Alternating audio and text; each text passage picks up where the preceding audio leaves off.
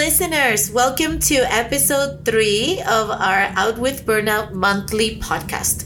This is the third of a series of 10 episodes focusing on improving well being by learning skills for personal wellness improvement. So, this is Catherine Rivera Spoljaric, co director of the De- Department of Pediatrics Office of Faculty Development. And my name is Phil Abraham, also one of the co directors of the PEDS OFD, and we will be your host today. We have had two episodes before this one, and recordings are available for you to listen if you haven't yet. We had a great session on vision with Dr. Jenny Duncan and another one on self leadership with Dr. Fad Ahmad. We touched on a lot of important topics, and we have more for you today.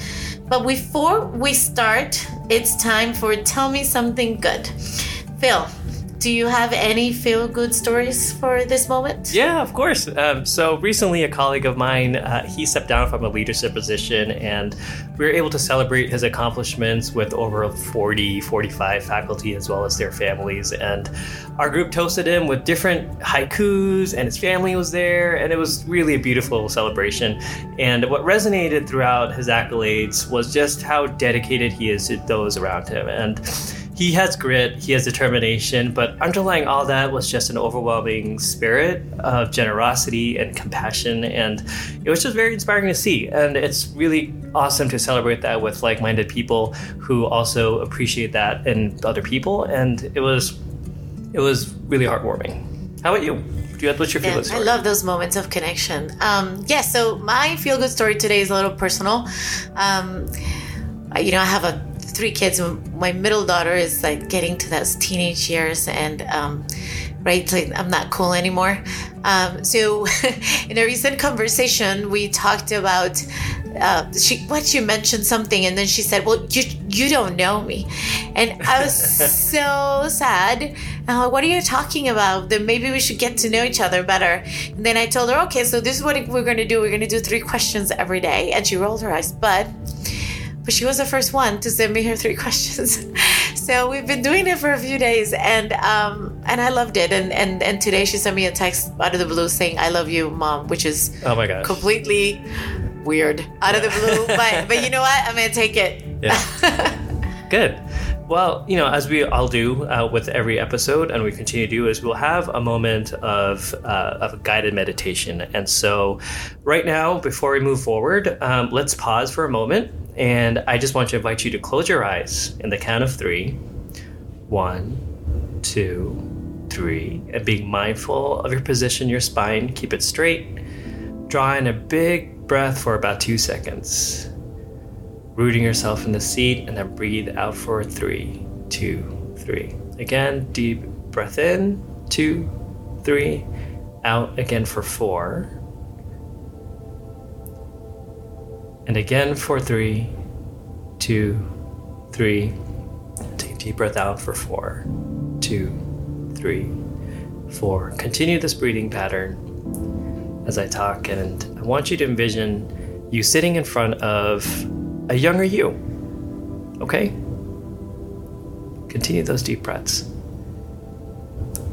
Let's go back to your college graduation and envision and see that person sitting in front of you.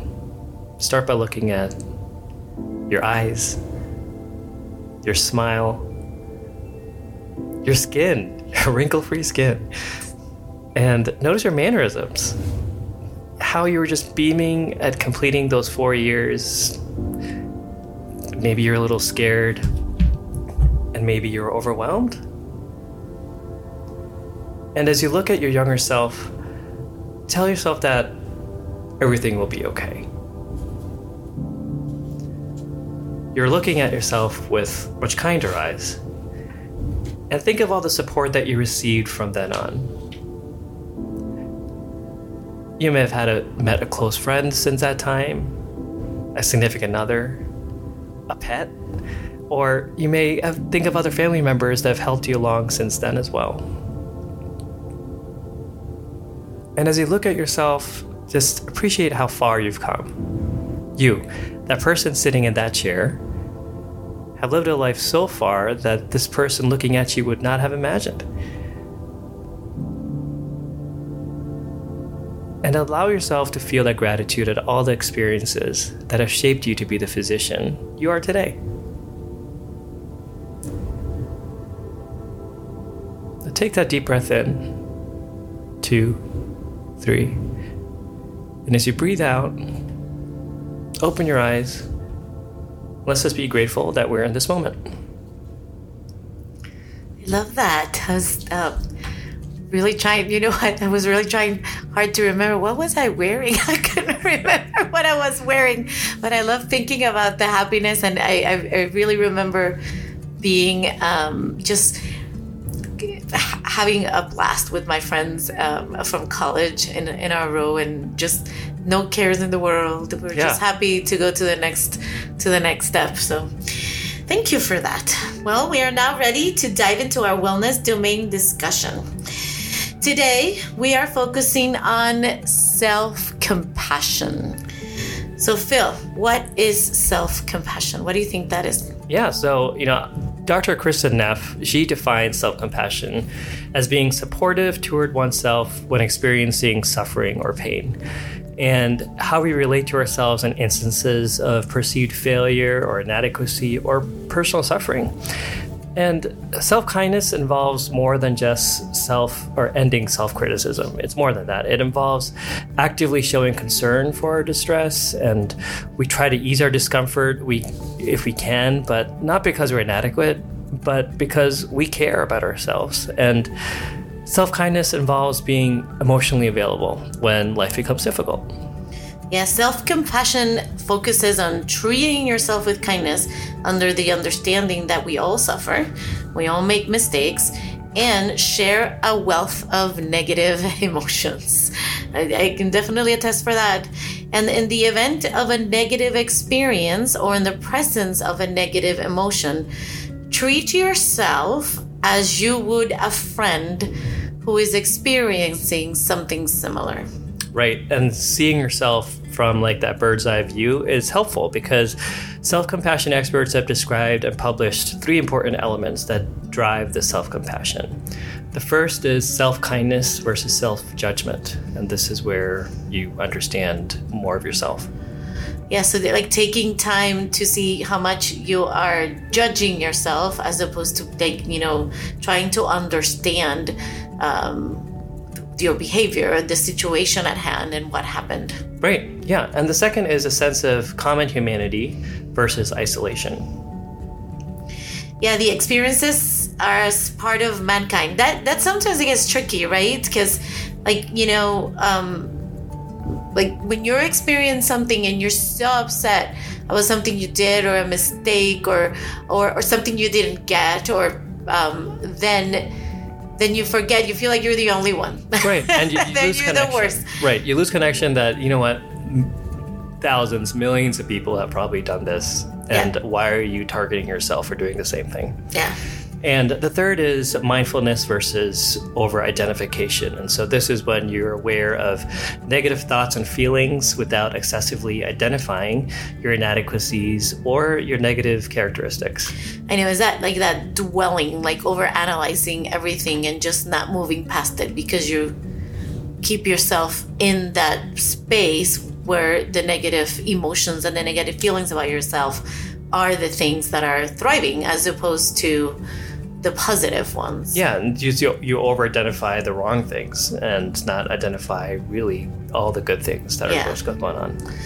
And I, I sometimes I, I clarify that it's just not positive thoughts, right? It's not positive thinking and happy go lucky. So it's acknowledging that there are negative emotions there, and uh, but you're trying to find a way to go on by understanding and can understanding yourself and the situation and connecting with others through that common humanity and and this is sometimes hard to do but um, there have been some published studies that have looked at that. There's an, a meta analysis that found that people who practice more self compassion have higher well being scores. and and this is very important especially in our field where we encounter difficult scenarios um, in you know, clinical and inpatient side and outpatient side challenging challenging disease related issues on patients we're managing and or something like failure to publish a manuscript that you are so proud of and you work really hard at and then the reviewers didn't like it um, or to get a grant funded um, situations where it seems like it's easy to fall into a pattern of being too hard on yourself and letting those negative thoughts and emotions dictate how you feel about yourself or, or maybe the value that you place on yourself. Um, a, a, a, short example was years ago when I was a fellow. Um, Sesh Cole was my division director at that time, and um, and he, I always remember him saying, "If I could decorate my office with the the times I've been told no um, on papers and manuscripts and grants, I could probably cover the whole walls. so um, that you know sometimes that that commonality and that finding that connection with somebody else helps um, through tough times. Yeah, and I mean, I always think that our biggest asset is our brain, right? I mean, that's what we spend thousands and thousands of dollars on is to educate ourselves and putting us in the situation where we are able to do our job. And whenever we cast that doubt into our performance, that's um, it can be a little belittling uh, to ourselves, and and then you have to sort of unravel and be like, well, that code could have gone better. Was it because of my edu- my lack of education? Was it the way I approached things? And then you just have to stop and and sort of pull yourself out and then see all the other things that you've done just as well um, if not better and and so yeah um, you learn to practice self uh, compassion and and that's a key point it's it's something you practice um, and practicing self compassion can soften those negative thoughts and help you counteract the effects of difficult, challenging experiences so you can focus on solutions and new ideas and continue to move forward towards your goals. Help your colleagues out instead of reveling back and sitting in the back seat and sort of reminiscing on what could have happened. And you bring positive thoughts to conquer setbacks and failures. And there are studies also that suggest that self compassion is associated with an ability to learn from failure and with having less fear of failure, therefore, more likely to try again. Yes. And it's not um, just saying uh, uh, it doesn't matter, like, you know, or, or cheering it actually acknowledges there was a problem, right? So it acknowledges there is a problem and there is a challenging situation, but is that um, ability to move forward and to turn it around. There's also some published studies on students that found that self compassion motivation after failure, so those self compassion skills um, used for motivation after failure can improve test performance. Oh, yeah. And athletic performance better than fear or or different motivate like fear related motivations. Yeah i mean i'm so excited to learn how to be a better athlete but uh, but aside from that you know we just wanted to explore this topic further. And so let's invite dr barbara warner to join us today. Dr warner is the f sessions cole professor for newborn medicine and the division director of newborn medicine here at washu welcome barb thanks for taking time to join us, and you know we're grateful to have you. Um, tell us a little bit more about yourself and what accomplishments are you most proud of, and what do you do for fun? What what surprises about you? I think one of the things that um, I was afraid you were inviting me because of my my journey along uh, self compassion, because uh, it has been a journey for me, um, and so it's something that I think we all struggle with and continue to work on. Um, for me, the things I do for fun, uh, I love to cook. I love to have physical activity outside. I do terrible on a treadmill. um, and, um, you know, some of the surprising things about me um, that really I'm just beginning to investigate is um, my family is from Slovenia, and we still have a very active dairy farm oh, up wow. in the Julian Alps making some wonderful uh, goat cheese. Uh, so I'm trying to connect with that piece of my heritage as well.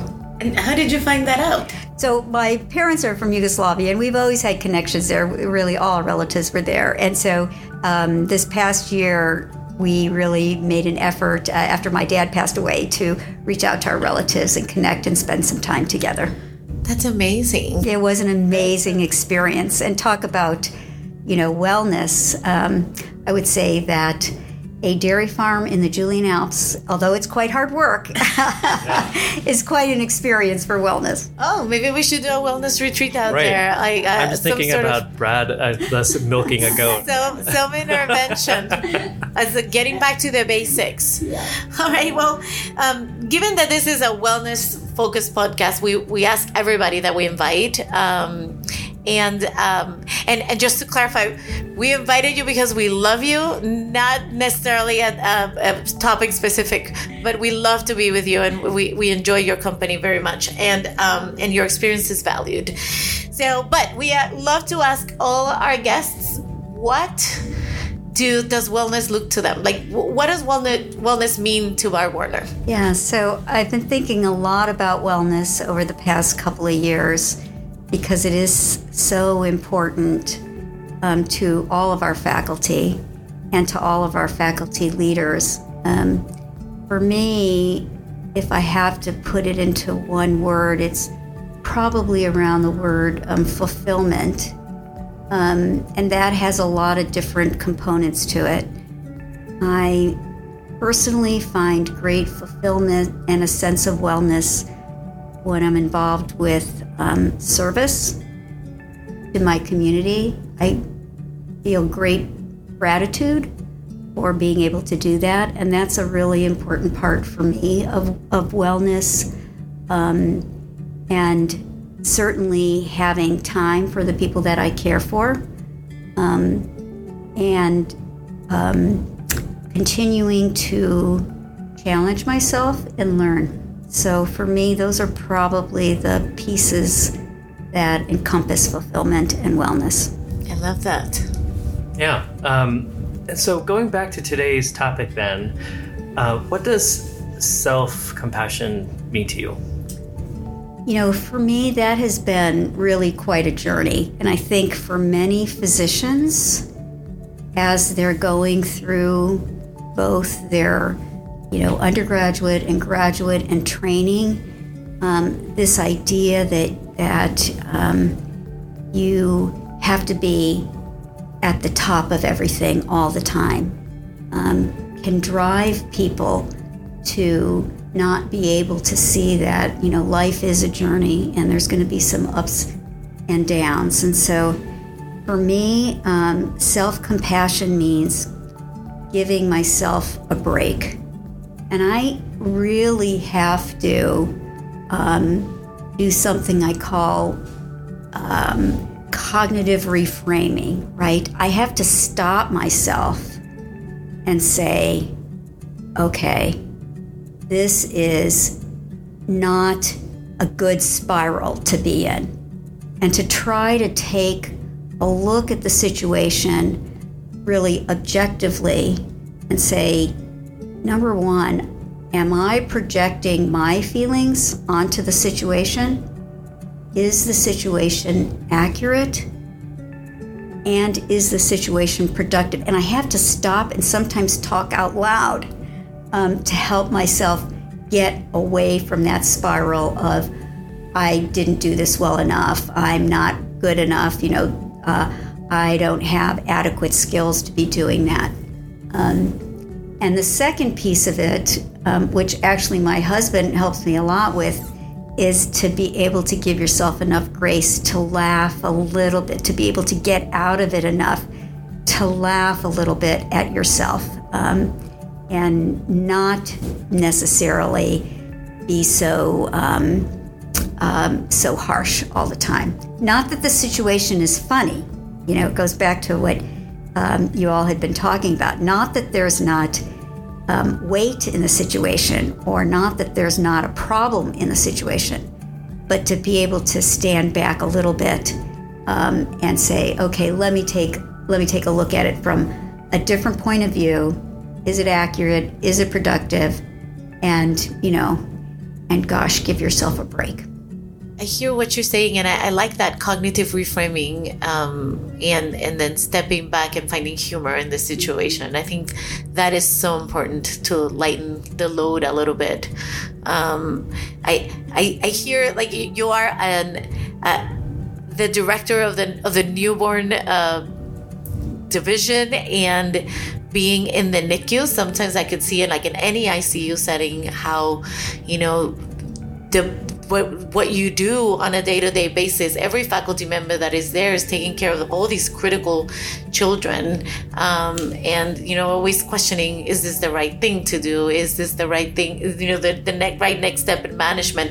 And then on top of all that not just clinical is like you know all the um, all the grants and other academic activities that that people want to do. And I'll give you one small clinical, this is a small clinical example, but when I first came here, you know, there were certain patient types that I wasn't as accustomed to caring for. I'd been in more of a delivering hospital than a level four hospital. And there was this one complex patient that I couldn't seem to improve, just wasn't getting better, and really got in a spiral of you're not a good doctor, you don't know what you're doing you know, a lot of this imposter syndrome that what am I doing here? Yeah. They should have never hired me. and I, I really had to stop and say, okay, maybe I don't know everything about this particular case, but I'm going to try and get better, and I'm not going to get better overnight. And that allowed me enough freedom to be able to really take a look around at the clinical situation a little bit differently. And eventually, I was able to find some literature that really provided me with the real answer of why this baby was not getting better. It wasn't me, wasn't the clinical care we were providing, it was something completely different. And for me, that was a real aha moment to be able to say, okay, if I'm a little bit kinder to myself, if I'm a little bit more realistic in terms of those expectations, um, I can actually function better.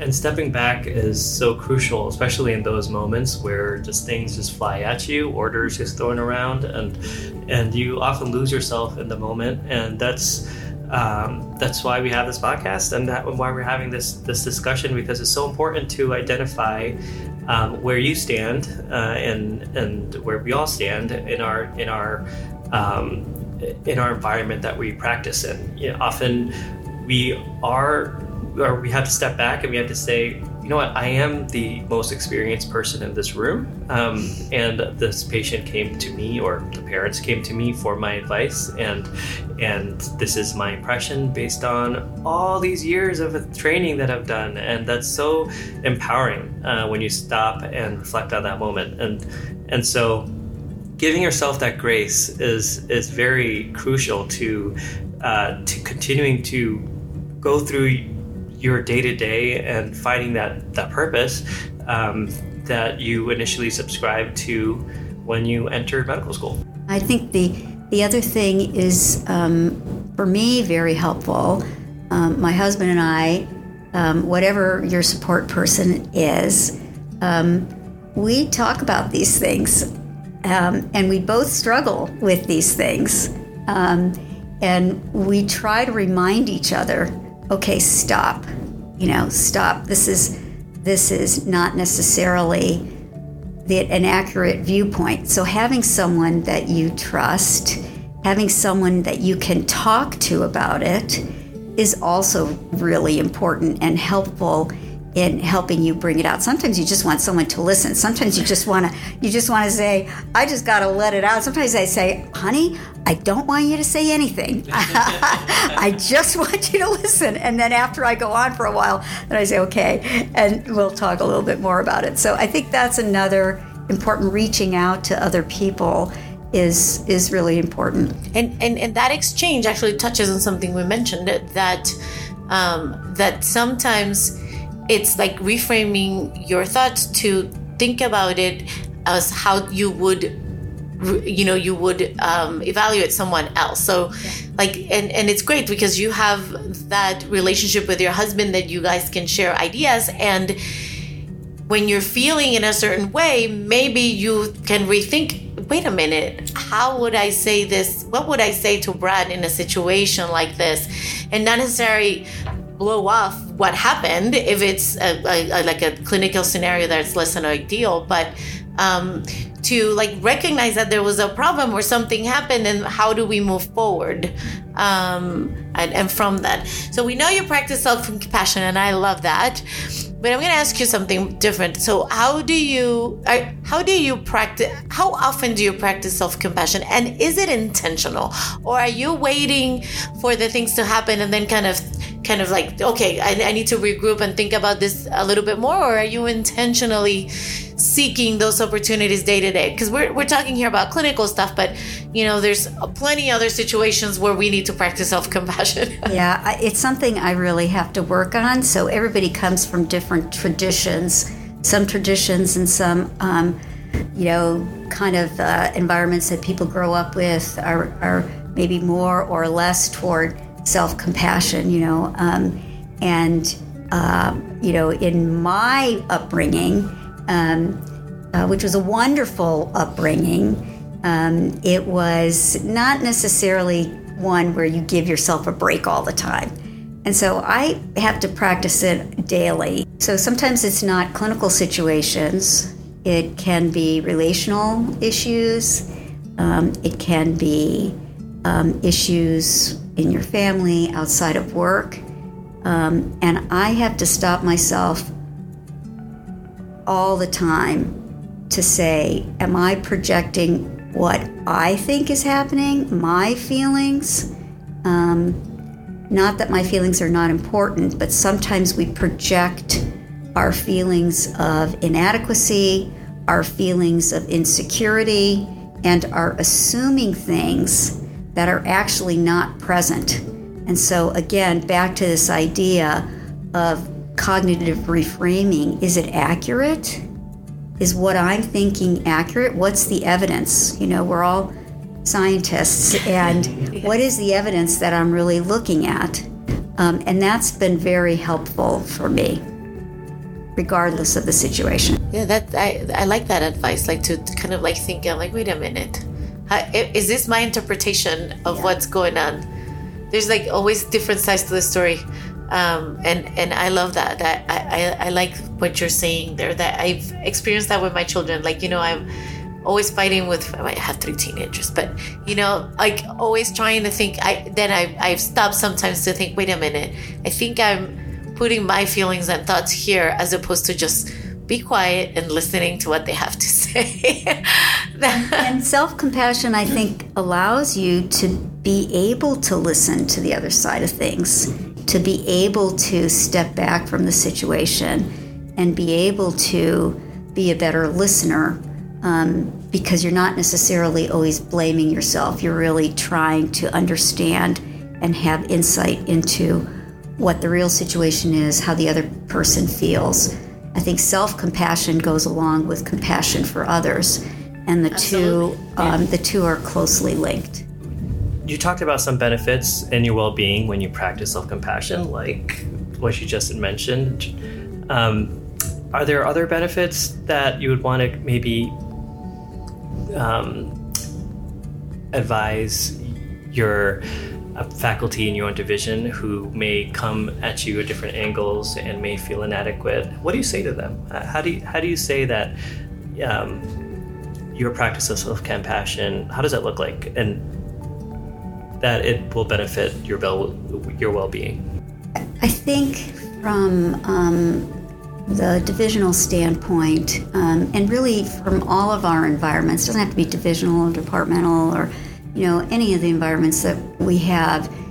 Um, being able to build a foundation of people feeling comfortable to come and speak with you. So you know, the phrase now that everyone uses psychological safety. I think people are, yeah, psychological safety, yeah, psychological safety, but finding um, an environment where, and developing an environment where people feel like they can come and speak to you. It doesn't have to be, you know, the division director, right. but within your community, within your work group community, that they can come and talk to someone, have that other support person, like, you know, it's not going to be, for me, my husband is my psychological safety, but there's lots of people within the School of Medicine that people develop relationships with and feel like they can speak. So that I think that kind of an environment is really fundamental to be able to support people in their self compassion.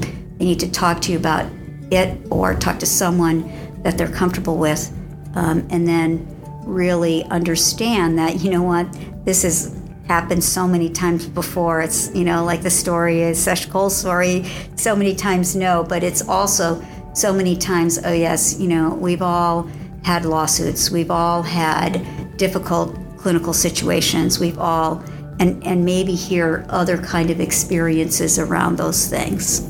Right. Yeah. yeah I mean, the fear of failure is very strong and latching, and especially when you're thinking about caring for another baby, another family. It's it's a lot of responsibility, but um, but like you said, it's it's so important to have that space um, where you're able to address that fear of failure to overcome it. And and and without that it's it's really hard to to progress. Yeah and and it's not just um, like as you mentioned clinical or work related. It can be personal. It can be being on a diet and not being able to lose five pounds. And and and that the frustration that goes along with that and the feeling of not being worthy because you can't you can't accomplish something simple and i should be able to get these things done. Or um, illness in a family member or or not being able to physically do something because you're hurting or you're ill. And those things can contribute to negative emotions and feelings about yourself. And we've already established that self-compassion is hard to do. And i will say that in an academic environment particularly one that has such a strong reputation, like Washington University, you will always find people that are doing more that, you know, we tend to compare to the highest levels. Um, and so we tend to focus on our shortfallings as opposed to the things that we've really done. And in, in an academic environment, that is amplified like 10 times. Yeah. And so, again, taking a step back and saying, okay, I, you know, is it realistic for me to compare myself to, you know, a PhD who has 10 years of experience in this particular arena that I'm just starting out in? you know, those kind of things can be very difficult. E- even among our peers, people are going to be at different levels at different times. And it's okay, you know, being able to tell ourselves, it's okay that I'm doing this and not this because you can't do everything all the time. Self compassion is difficult, but I think self criticism, self judgment is difficult too, just in a different way. What do you think? Like like how do you compare those two? So you know you spend a lot of time criticizing yourself and everything that you do and perhaps comparing yourself and and that um, increases the hardships that you go through because it puts you in a different mental space. And then uh, self-compassion is difficult as well but perhaps has better outcomes. Yeah and, and i think you said something earlier about fear.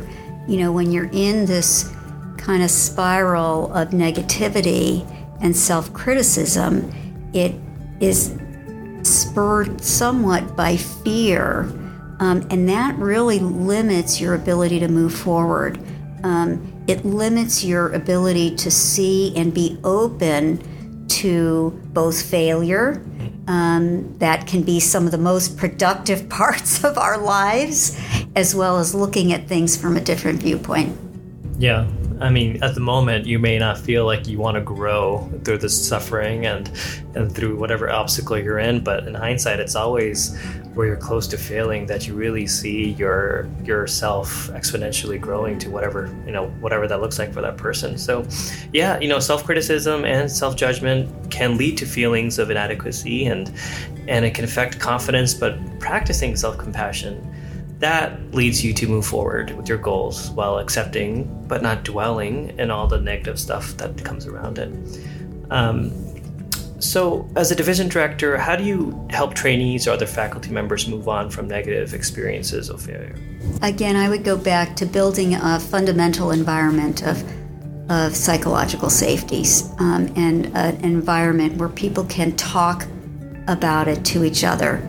Um, I think having someone to that has experienced that before, um, having someone um, very often a more senior person that can help provide a context mm-hmm. for it is very helpful. Um, and building that kind of an environment, I think, is key. I, I like that. I like the the the psychological safety and having that safety space, that safe space to talk about.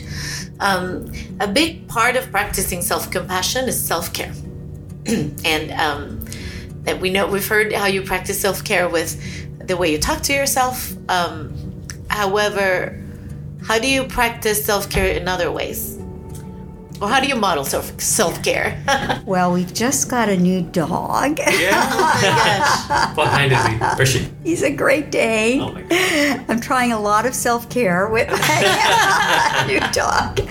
I think taking time um, for me in a physical environment outside, um, having some connection with nature is really important. Um, and so that kind of self care to be away from it a little bit is really important. Yeah, I remember you scheduling time. You mentioned this. You schedule, you look at your schedule, your planner, and you schedule times intentionally to work out or to to go ahead and go on your walks with your new horse. Um, but, uh, but, yeah, it's got to be you know intentional. Um, great. So you know, other self compassion exercises focus on changing the way we talk to ourselves having a moment of reflection and perhaps turning thoughts around to mimic what you would say to a friend, such as your cognitive reframing that you talked about, um, or somebody you know you care about in the situation. Um, we change the critical negative talk, and is that you said you've you've tried this before, and um, have you encountered any problems putting this into practice, or has this come pretty oh yeah, no, all point. the time. Yeah. like I said, it's a journey, really, um, and it um, again having um, having a support system around you is really important. Sometimes other people have to tell you, "Hey, you're you know you're not thinking about this. Uh, you know, you're not uh, the worst person in the uh, world. You're uh, and just help you with that." outlook. Um, I think that's really helpful yeah. um, when I when I'm really um, uh, anxious. And, you know, things are going to happen. Like we're in medicine, you know, and we're in relationships. And if you're in medicine, you know, something's going to happen. Um, and being able to take that in context is really important. And it's the same in relationships in our every other day, uh, our lives with people that we love and people we care for um, there's going to be conflict. I think being able to talk about some of that conflict, being able to try to provide some um, self examination is part of self care as well, um, but with a view of understanding yourself um, and not spiraling into a situation where, you know, it's all about me because it's not all about us. There are ways to learn skills to start practicing self compassion. Our call to action this week is to start exploring these. Here are a few tips on how to explore this healthy habit of self compassion.